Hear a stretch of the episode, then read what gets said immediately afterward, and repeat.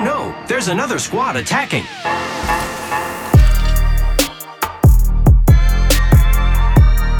Welcome to the Third Party, an Apex Legends podcast hosted by myself, Shay, and joined as always by my co-host, Henry.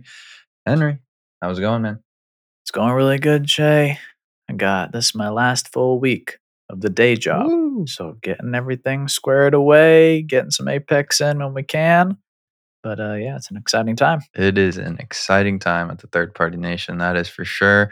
And there's an exciting time in Apex. We got fun stuff to cover today. We're covering the Celestial Sunrise Collection event, and we'll dive into that in a bit here soon. But before we do, if you want a question answered on the podcast, ask it in our Discord channel meant for questions, or leave it in the form of a 5-star review on Apple Podcasts. Also, drop us a follow on Twitter at @KirkRudoShay and at @HBBurson. Support over there is always appreciated.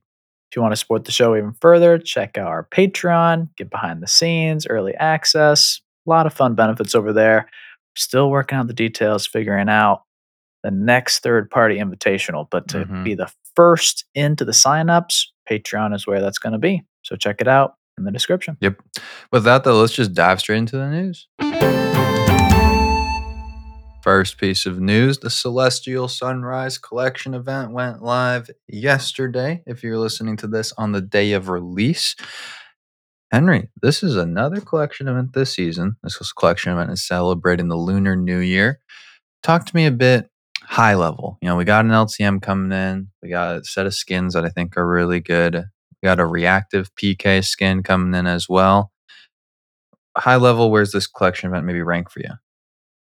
It ranks pretty high. I think that it does a lot really well. The skins, both weapon and legend, are immaculate. I think the LTM is really refreshing and fun. And I think the reactive Peacekeeper skin, we can talk more about it, but just the idea of a reactive weapon skin as a reward for completing an event, way better than anything else it could possibly be. Because if it's not a reactive legend skin or a mythic legend skin or an heirloom, those are tied to one legend. There's a lot of legends now. You might not use them, but a Peacekeeper, way more accessible. So I think those three areas alone, it's a dub. That's interesting because I think it's funny. I almost was disappointed in the reactive weapon skin coming in. And I think it is just the connotation of it's linked to the battle pass. It always has been, which is only $10. And, you know, it's what, like $240 to get this one. You get all the other skins as well. So the price just feels steep versus what I think you're used to. But at the same time, you don't have to play and you can still buy it. So that does make sense. I'll always choose shards. I think that's the best collection event reward that could ever exist. And I hope there was like data pointing towards that was the most successful collection event. So we maybe get that again someday because that would be fantastic. Yeah, I'm a fan of that. I don't know. I think I'll be totally transparent. If the PK skin was not kind of a recolor of an older iteration reactive skin, I think I'd be more excited about it versus if it was kind of something that was newer, fresher. But yeah, that's my only complaint. But overall, I think to your point, the fact that you can still use it on every legend, every game is definitely a nice bonus. Yeah, I think like if you want to say recycled or it isn't as unique as the mythic skins or the heirlooms, I think it comes back to this conversation we were having in the behind the scenes of we now get two collection events every single season. Yeah. And we have for the last four seasons. So, you know, in terms of investing or thinking about what is the content I want to go for, I think having one heirloom and one weapon skin is kind of cool. I like that just because it's more accessible. You know, Loba's heirloom comes out. Well, I don't play Loba. Like I'm never going to be able to get that content, but a weapon skin, now that's, you know, more accessible. So I like that. I think like, it's just to me, I see it as it's two weapon skins a season because you have the battle pass one also. So like I want there to be something that distinguishes it between a battle pass reactive skin and a collection event reactive skin. Like, even if it was, hey, let's take the model of the legend skin and have like an evolving reactive skin or an evolving skin, so that way the more you use the weapon, the cooler it gets. I think that would also be a cool lens to maybe look through as well, to give it a little bit more uniqueness in comparison to the battle pass. But this is like smallest disagreement I think that you could ever have about things, so it's who cares. I think, but just back to just the skins overall, great set of skins. The Wingman skin, amazing. All the weapon skins are great. The legend skins, not only are the four legendaries awesome with Ash, Caustic, Pathfinder, and Octane, but the Newcastle and Watson skin are amazing as epics. Like, I think if you're a Newcastle main, you're probably getting that Newcastle skin. Yeah. I don't know, but it looks really, really nice. And, you know, we were kind of confused about, is it a collection event or is it a thematic event? And that terminology was retired more than a year ago. So we're kind of boomers when it comes to that. But I just love that this collection was all really themed around the Lunar New Year. And the skins are just so amazing. Yeah, they did a really good job. But let's talk about the LTM, because this is a really interesting one. We got the introduction of Hardcore Royale. So a little description of the mode from Apex. Armor is restricted to white armor only and can't be upgraded through dealing damage, crafting, or looting. While this makes it easier to take down your enemies, keep in mind you'll be just as vulnerable. Helmets have also been removed, making headshots more lethal/rewarding. Pick your fights carefully, legend or it could all be over in the blink of an eye. Additional gameplay changes for Hardcore are limited HUD, white armor only, no helmets, armor doesn't spawn in death boxes, so there's no armor swapping, and the ring starts at max damage. Henry, it's Hardcore. What's been your first reaction? Tell me this. Break it down for two things. Reaction to hearing this game mode introduced overall, and then actual reaction to playing it for the first time. Yeah, my reaction just to the announcement was I was really excited. I've really enjoyed hardcore mode in other games in the past, like Call of Duty. I think that it's pretty fun to have, faster time to kill and, more intense gameplay. Dropping in, man, it definitely capitalizes on how intense it is.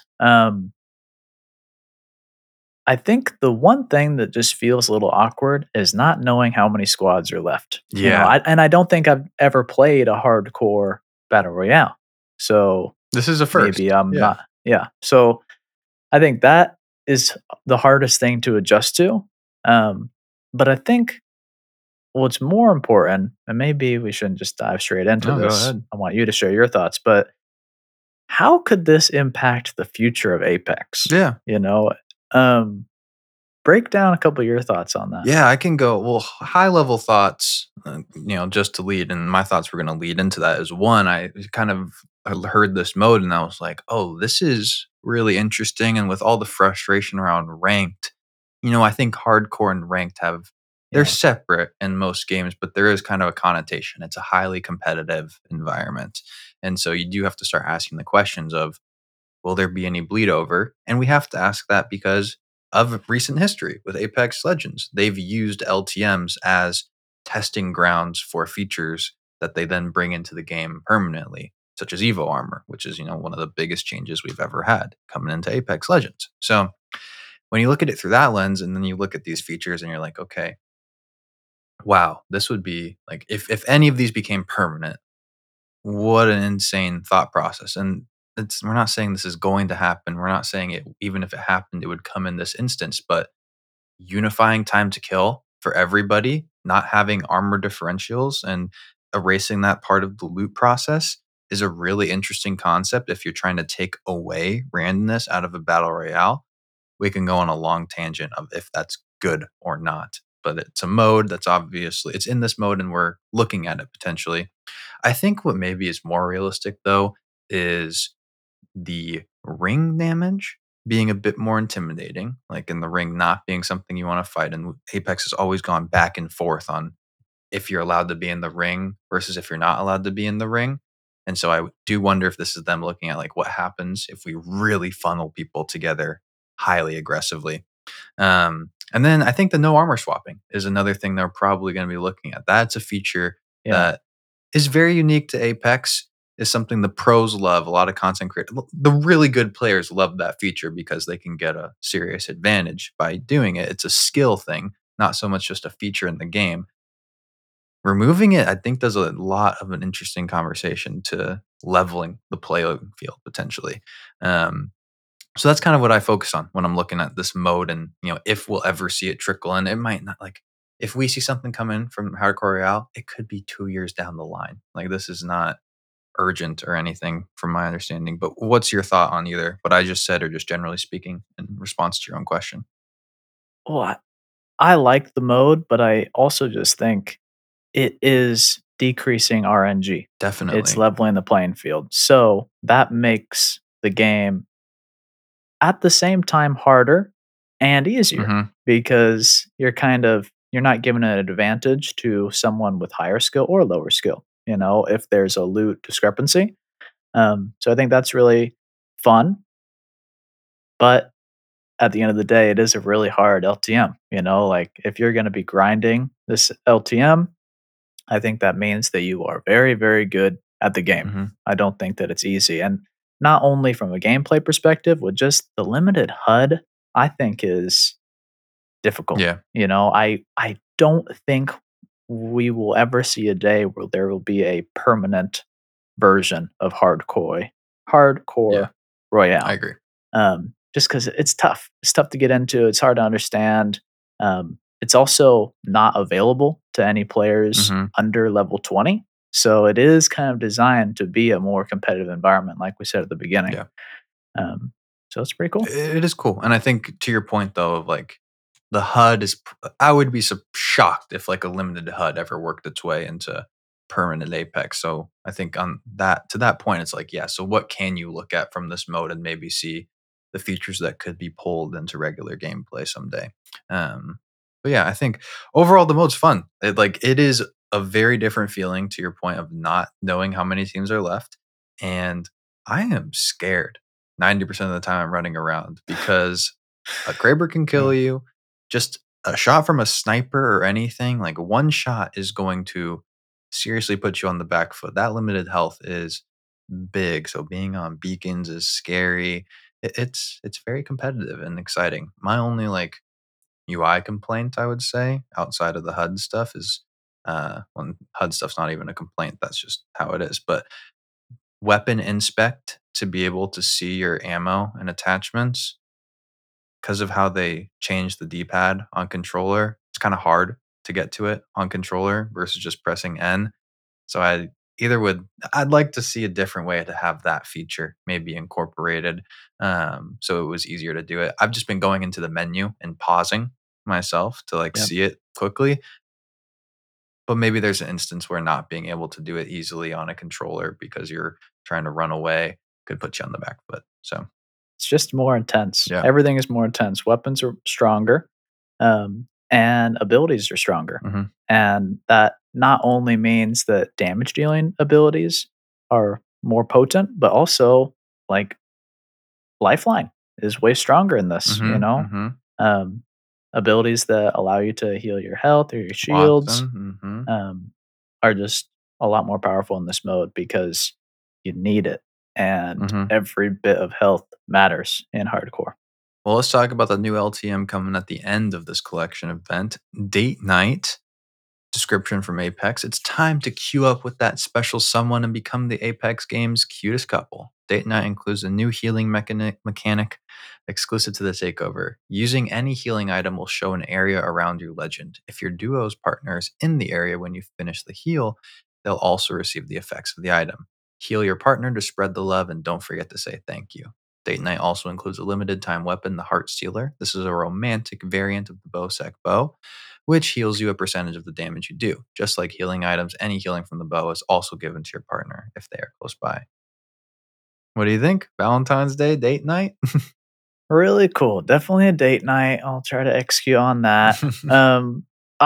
What I think is interesting here is the first part of this duo's LTM is sort of reminiscent to legend concepts that we've had. being able to say, all right, I'm going to use this heal, but it's going to affect my team. So I think that's really cool. And, you know, we're both fans of the bow. Yeah. And it's going to be pretty cool. When I first kind of read this, I thought that it was going to be a healing bow, so that it would do damage to enemies, but if you shot it at teammates, it would heal their shields. That'd be kind of intense. And this is better because it's going to heal you for doing damage. Much more streamlined, which is nice. Yeah, it's a cool mode though. And I think you definitely nailed it. Of like, it's something fun, but it is reminiscent of, you know, is this a test of a legend ability far down the line that we could maybe see come into the game? And maybe even a, I don't know, a pop-up test for the bow, or just a weapon concept test generally, if they could pull something off along these lines. I think it's, you know, neither of these, at least now, and maybe we'll see it change our minds once we play it, but neither of them feel so overpowered that it's going to be like this huge alteration to how you would go about playing, which kind of fits into what a Legends ability should be. So something interesting to monitor, I think. The last time we had something like this was the teaser for Rampart with the paintball pop-up. So could be possible. Next piece of news, we had an Apex hot patch go out recently. Let's just go through that real quick. So Legends will now start with the correct number of tactical changes in BR, probably fixed to Watson. Fire range Easter egg can be activated again. Limiting Wraith by headshot no longer causes incorrect particle effects. And Horizon's tactical changes have been reverted.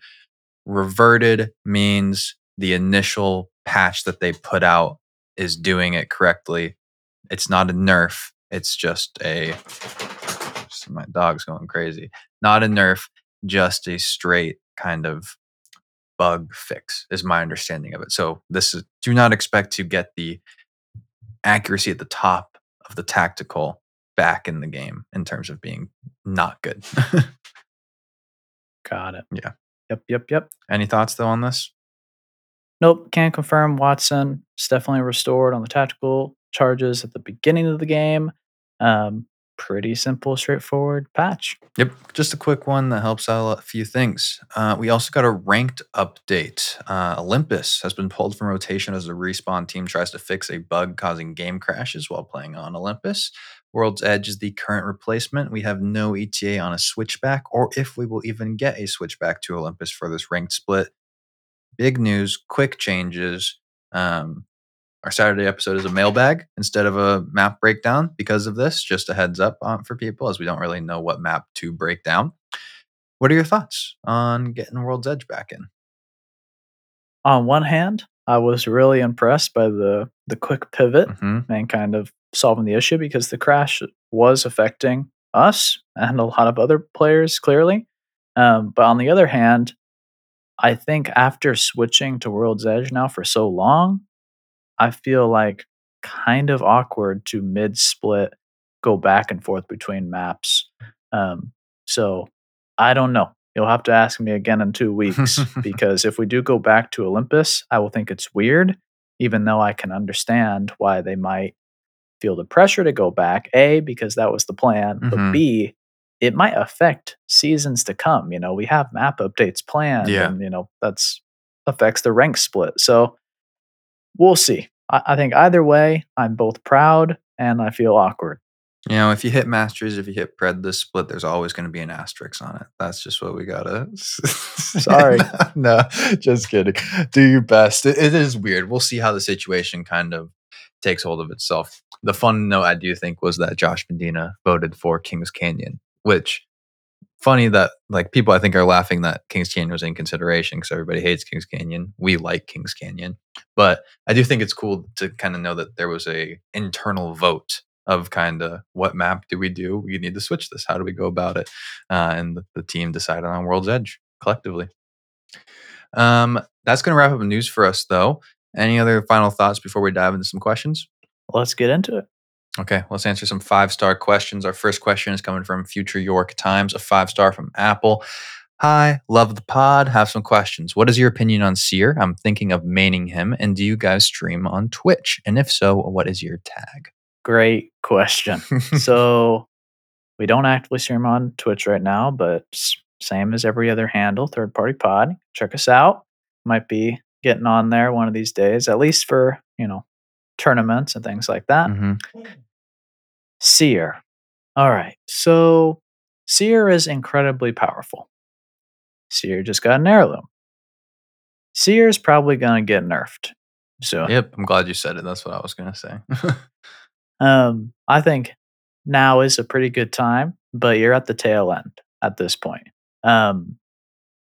His nerf will probably not be an absolute destruction, but something is going to happen. My bet is probably two things going to happen at the top of next season that affect his kits. But at the same time, Seer is incredibly powerful and honestly easier to use than people think. That's why he shot up to the top in popularity, because you threw out the ultimate and you have amazing permanent intel. That's it. Yeah. You know, everything else on the kit doesn't really matter. I mean, being able to cancel reses and heals is really powerful. Being able to see people's shields is really powerful, but the ultimate alone is a great reason to play Seer. Yeah. Very well said, honestly. You said everything I was going to say, where Seer's a good legend, but just keep in mind, it's not always fun to start maining and playing someone, and we can't say with certainty. We think it's pretty likely there will be a nerf coming with this next season for Seer. Yeah, I don't really have anything else to say. Twitch is Unshaped Pair for my individual one, but I haven't streamed in like 4 months and no promise of it going up, but that's what it is. If anybody wants to drop that follow. Yeah, head us to the next question. Next one's going from Apex Legends Bot, 5-star. Hi, just started playing in Season 12, been listening since then. Just want some tricks to make my game one step better because I suck at movement and things like that. Some tips and tricks. And, you know, just generally speaking, movement as another key tip and trick. Mm-hmm. I think movement and positioning are two things that kind of go hand in hand. Your positioning in combat comes down to your movement. And I think there's two ways to look at that. One, what's kind of the baseline level that you have as a character, and then what are your abilities on top of that? So as a character that has no movement abilities, you got to do the best you can to maneuver your way on the edges of combat, put yourselves in the position to succeed. Don't be maybe the first one in that's attracting 3 guns to them all at the same time. But if you have your movement legend, and then you got to look at things like verticality, distancing yourself, how can I play certain angles? Those are a bit more just movement-specific tips. Any pods off the top of your head you want to plug for some basic tips? I know it's been a while since we kind of did a basic tips and tricks, but we have done some episodes on it. I was actually going to say the legend difficulty, part 1 and part 2, is a pretty good episode to listen to, because that kind of highlights what legends should you play if you want to get better. And you can take whatever perspective you want on that episode and say, you know what, I want to specialize in a harder legend like Newcastle or Ash, or an easier legend like Octane, Bangalore. But what I was going to say was, if you're struggling with movement, just play Bangalore. Mm-hmm. Like, that's it. It's so simple, so effective, just with the passive alone, plus the smokes and the ult just work so well together. And I've been playing this game for at least 20 hours, between 20 and 30 hours every single week since 2019. When I see a Bangalore, I'm not going to shoot. Like, I pretty much know I can't hit them if they're running away from me. Like, it's honestly a waste of time. So I think that's pretty powerful and speaks for itself. I did just Google Apex Legends tips and tricks, third-party podcast, and a few of our episodes do pop up. So if you want to hit the back catalogs, you can do so as well, I will say. Good deal. Next question from R99 Go Pew, 5-star. Hey, guys, I came across your podcast at work tonight. I watch most gaming content on YouTube and use podcasts for more personal and business development. However, you guys are great on this show. Just what I was looking for to listen to and make my night shift go by faster. Can't wait to go home and play some ranked tonight. Keep it up. Thank you for the kind words. R99, go pew. Appreciate that a lot. Next question coming from Coastal or Rogue in the Discord. 5-star. Hello, Henry and Shay. You guys have dabbled in streaming in the past and had a great Twitch channel. I have two questions. One, how come you stopped? And two, how do I grow my channel and get dedicated followers? I have watched countless videos and they all make it sound easy. I know you guys will be real with me. So what do y'all think? Oh, what a great question or set of questions, Coastal. I'll give my honest answer because you asked for it, for honesty. And then Henry, you can fill in and add on top, I think. For question one, we just kind of stopped streaming on Twitch because the time that we had to put in wasn't worth the outcome. As much as I want to say, like, Henry and I have a ton of free time and we were streaming because we just wanted to play Apex in front of everybody, the truth is that was partially true, but another part of it was that we saw it as a potential additional revenue stream for the podcast. And when we looked at how many hours we were sinking in and having just 2 more days kind of scheduled out of things we have to be committed to, it was a lot to take on and the reward wasn't really worth it. And so, yeah, we kind of, I don't want to say we stopped consistently streaming. We obviously, to the point, still have the invitational and it popped it on occasionally. But yeah, streaming's hard and streaming takes a lot of time. That's the biggest thing. The amount of time it takes in comparison, especially to how long it takes us to do the podcast, was a big deal. We were spending maybe 3-4x the amount of time streaming and prepping the stream versus the pod. And then cherry on top of all that, stream tech is not our specialty as much as we tried it to be. Was always a frustrating point. For question two, yeah, a lot of videos do make it sound really easy to grow your streams. I hate to break it to you. Yeah, growing a stream on Twitch is an incredibly challenging thing to do. And we were lucky to have an audience to reach out to and have another kind of channel to push people from to our Twitch channel. But going from 0 to a full-time streamer is a very, very tall task that does not happen a lot. I think the truth of the matter is there's not really a strong algorithm to get yourself in front of people's eyeballs for the first time. Is a really, really expensive barrier to entry on streaming effectively as well. It's a tough thing to do. I don't want to say, like, give up by all means, because I think if you love it and you're passionate about it, you should, do what you can to get it done. And Henry and I have been big fans of short form content kind of rising to the top and maybe being a way for podcasts and smaller streamers to get themselves out there on YouTube Shorts and TikToks to be able to hit that algorithm in an effective way. So I think there's more tools now than ever for those smaller streamers, but it is still a very hard thing to do by all means. Not an easy task. So yeah, I think that was some bad news, Henry. Do you want to sugarcoat anything, or you can feel free to double down if you would like as well? The positive thing is when we were streaming on Twitch, it was pretty fun. Yeah. We had a great community. We were getting a solid amount of viewers. We had 30, concurrent viewers, and we didn't stream that much either. And we were making good money. Like, our hourly, that was not the reason that we stopped. Mm-hmm. But like you said, it was fun, but it was so draining. Like, the difference between sitting down to podcast for a few hours and stream for a few hours, night and day. Honestly, like, taxing. Like, we would pass out after. Mm-hmm. And I don't know if that's normal for people, but just being able to balance each other, the gameplay, the chat for hours and hours on end while being on camera live, a lot different than a pre-recorded podcast where it's just you and me. It's pretty chill. Mm-hmm.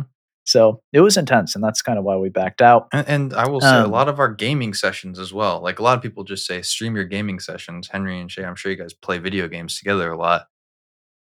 We don't always talk about Apex while we're gaming it up on Apex. So we felt like we had to put on a show, live for hours and hours, and it's tough. Yeah. No one wants to hear us talk about World of Warcraft. We're not experts on. Yeah, we're not experts at streaming. Maybe we will be someday. My advice, though, ditch Twitch right now. The discoverability isn't there. I think if you want to grow as a content creator, go to YouTube and go as hard as you possibly can. Go with shorts, go with videos, go with live stream. That's the real truth. You know, if you want to watch a video on it, go ahead. But that's where I would be betting if I was in your shoes and trying to take content and build a community online serious, is just go all in on YouTube, because that's where it's at. That's where you can actually grow right now, mm-hmm. In a meaningful, like profitable way. Well said. Last question of the day, another 5-star coming from Utini. Hey guys, big fan of your podcast for the last 2 years, and I've been trying to make the most of your advice for ranking up. I hit platinum for the first time in a couple seasons ago. I've been gaming for over 40 years, starting on Sinclair Spectrum. I'm pretty good at movement and amp, reading the game for good positioning, but my gun game is below good. I play with randoms, which often limit coordinated team play. Here's my 5-star question. For new and seasoned players, what would be your opinion of adding better training dummies to the practice arena? I don't go there often as the dummies don't simulate true gun battles. If there was an option to activate 5 or 6 different kinds of dummies with programmed combat movements, it could help improve my gun game. They could even shoot back, stopping at 0-1 health to simulate one-on-ones. They could run away, crouch, jump, and their level of shoot back accuracy could evolve as you eliminate them. Cheers and keep up the good work. Oh, Utini, after the Jabba noise in Star Wars. Oh, I did not do that well then. I like it. That's a good name. Utini. What do you think? Great ideas. I mean, coming up with a firing range that has a training session where you can actually improve, and there's, you know, some feedback, and it's more of a simulation. It's a wonderful idea. At this point, I don't go in the firing range, like, ever. Probably spend about 15 minutes in the firing range every single season. And the majority of that is at the beginning of the season to test the new weapon, the new legend, on a few things, like very specific. I don't spend hours in the firing range ever. What do you think, Shay? Is this something that should come in the game? I'm a supporter of it. I'm a supporter for firing range improvements. You know, it's not something I personally do, but I think to this question and to this point, there are a lot of people that would see value out of it. I talk about control as being just a great mode for people to get reps and to shoot people. And if that's not in the mode, if that's not in the rotation, it's like, if you're playing Apex for 2 hours after you come home from work and you're dropping in and you're kind of newer to the game, how many like legitimate gunfights can you get into and seriously practice? Because you got to think, like, you know, half those gunfights, you're not going to have guns off drop, or you're not going to have full attachments, or you're just going to be out armored. And so actually improving takes so much time. So any tools that can be added to allow people to practice their aim in an effective game way, I think is huge. Because the moving targets, I don't think do it. And the standstill dummies don't do it either. So I'm a fan. Yeah, I've always said from the very beginning, the best way to get better is just to play. Mm-hmm. Like, if gun skill is where you feel like you're limited, just try to get more reps in and play more, because it's the best way. The firing range probably isn't going to help you because there's so many variables outside of just a 1v1 gunfight that you can't simulate. You can't simulate different legend abilities. You can't simulate different armor discrepancies between you and the enemy. You can't simulate, you know, multiple teams or positioning. So I think it's just going to be hard to achieve that. There was a time where we said, like, arenas was probably the best way to advance your gun skill, because, and even better than now control, because you can choose specific weapons every single time, and you can really focus. All right, I want to practice with the Volt, or I want to practice with the G7 and the Volt and have that loadout. I still think that is true. The downside is arenas is not that fun. If you have limited time, it's really not that fun. You need teammates. But the other kind of truth of the matter is you can't really just load into an arenas game and say, I'm going to practice with the alternator, because people, if they want to win in arenas, they just use the meta weapons. So it's like, it's not, you're going into a pretty intense training area if that's how you're going to look at arenas. Yeah. So I think the best way to get better is to play. And that probably isn't what you want to hear, but that's what I personally do. I live by that. I've gotten results. Mm-hmm. It is what it is. I do agree with you. The best way to get better overall is to play. But I do think for someone that says, my gun skill is the problem, the firing range and in its current form is not good enough to fix that. And so an upgraded firing range to just like, yeah, you're never going to simulate all those variables you talked about. What you could hopefully simulate is a dummy strafing back and forth or running in random patterns, and you can work on your flatline tracking from 100 meters with them.